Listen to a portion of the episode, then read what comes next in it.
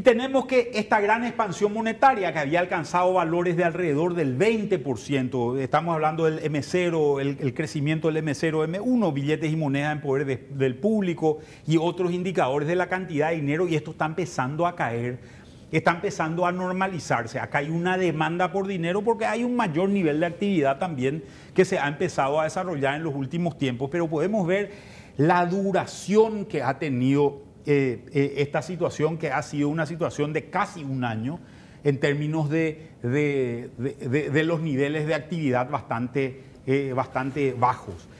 Y esto se empieza a transferir a los precios. ¿Qué es lo que hace el Banco Central? El Banco Central tira al piso su, tasa de política monetaria, está en 0,75%, hoy, hoy desde, desde prácticamente inicios de la pandemia, y empezamos a ver ya que hay un crecimiento en el nivel de precios Básicamente hay que mirar la línea verde, que es la inflación subyacente, que es la que mira como objetivo de política del Banco Central, y ese crecimiento en la inflación subyacente tiene condiciones muy similares a lo que ha ocurrido en, en, los Estados Unidos. Está creciendo sobre bases muy bajas cuando habíamos llegado a valores inferiores anualizados al, al, al, al 2%. Si el Banco Central cree que va a haber inflación, lo que va a hacer es va a tratar de retirar dinero del, mercado.